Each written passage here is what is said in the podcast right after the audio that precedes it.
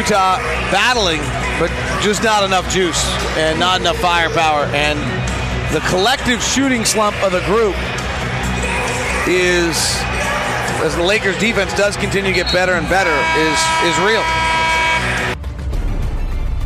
Hi, this is Grayson Allen, and this is your Jazz Game Rewind. A happy belated Thanksgiving to all Jazz fans, as I'm Tyler Lance, and this is your Jazz Game Rewind. Well, it was a tough offensive night on both sides, and it ended with the Jazz coming up short in this one. A game that was tied at 38 at halftime ended in a 90 83 Utah loss to the Los Angeles Lakers. On a night when the offenses were still feeling sleepy from Thanksgiving dinner, one of the greatest players of all time took matters into his own hands at the end of the game. Let's throw it down to David Locke on the call. 83 77, 335 left. Jazz playing without Donovan Mitchell, is out with a rib contusion. Alec Burks trying to carry the load tonight, doing yeoman's work. Has 13 points. AB, they switch it this time instead of doubling it. so LeBron recognizes it, goes into his toolbox for his next trick. It's one on one on AB. Step back, contested three. Good. Man, the greatest to ever play just simply the greatest to ever play. A skill set we've never seen in the history of the league. It was a relatively quiet night for LeBron James as he finished off with 22 points on 8 of 17 shooting for the Lakers. So the Lakers had LeBron, but the Jazz were missing their superstar for most of the game.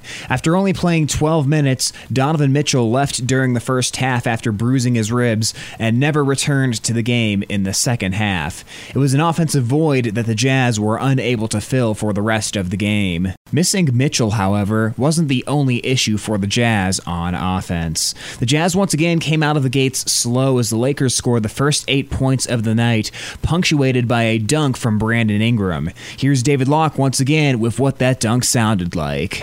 Lakers are largely LeBron. Kuzma's averaging 17 points a game, the University of Utah product. Brandon Ingram 15 and McGee 13. Here's Donovan. Steps into a three. It's no good. Up for the rebound is Kuzma, he finds LeBron. LeBron comes to the front court on the right side with black leggings. Pass goes to Ingram. He's much longer and taller than Donovan, but probably doesn't weigh much more. Blows by Donovan to the rack and dunks on him. Wow! 7 0 Lakers. Donovan just got beat on the baseline side. And Brandon Ingram went up high and hard to finish it. Points at the rim for the Los Angeles Lakers. Even though the offenses were struggling more than someone trying to beat rush hour traffic in LA, there was a brief spurt at the end of the first half where it looked like things were turning around. Here's a glimpse of the action with David Locke and Ron Boone. Here's Ingles. Weaving underneath for a three. Got it. Swish. Joe Ingles. And Joe's got five field goals tonight. The Jazz have 13 or 14. And now he's five behind Darrell Griffith. And threes made. Kuzma floating the basket scores two. 38 32. Two minutes left in the period. Jazz down six. Ingles works the left side. Leaves it behind for O'Neale. He attacks the basket, stops, bounces back to Crowder, gives to Rubio. Ball fakes ball in the lane, throws up an off balance shot, fading back with a left hand that he barely could get off, and it goes in. If that's what it's going to take, okay. I had no chance of making that. No shot. chance at all. Lonzo Ball defended that beautifully.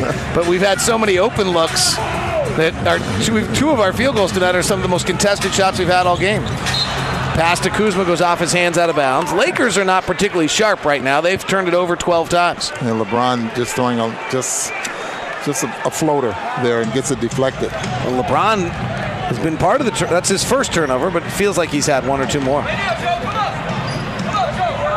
115 left. Ingles comes to the top. They give to Gobert at the mid block right.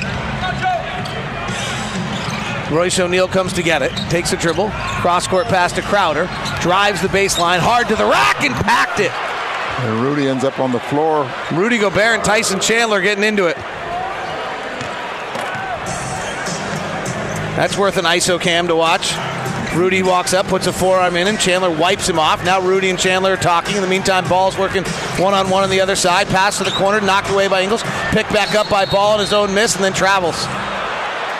So Ball turned the ball over, chased after his own bad pass, got the ball back impressively, but then traveled. Had the Euro I'm not step. sure I've ever seen any. I got to give him credit for the first part of that. 38 36, the Jazz have a chance to tie this game, having hit 35% of their shots tonight. They're on a 9 2 run. Ingles, right hand drive, hands off to O'Neale. Comes off a Gobert pick. Light curl lobs to Rudy, dunks it on Chandler. Oh, he loved that. He loved putting that on Tyson. He peers back at him a little bit as he walks back the other way, and we're all tied up at 38.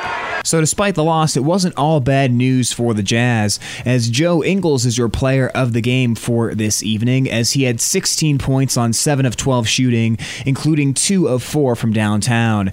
Ingles also had 8 rebounds and 5 assists, as it was an overall well rounded night for Ingles. As for your stat of the night, well, no one can explain it like David can explain it. There's a, a number on Second Spectrum called quantified shot quality. And what that judges is where the shot was taken, the expected value of the shot, and then the expected value based on where the defender is.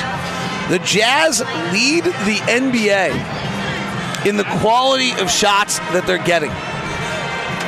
The Jazz get the best shots of any team in the NBA, and I believe will be ranked about 27th offensively by the end of the night. As a reminder, you can get David's full thoughts on the game on Emptying the Noggin, and you can hear David and Ron Boone break down the action on the postcast. Both are available on lockedonjazz.net.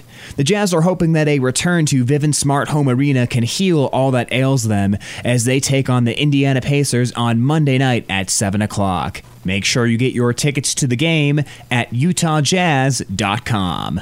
That does it for this edition of Jazz Game Rewind. I'm Tyler Lance saying good night and go Jazz. Picked up by O'Neale, outletting his favors. He catches underneath, hands to AB Jackson.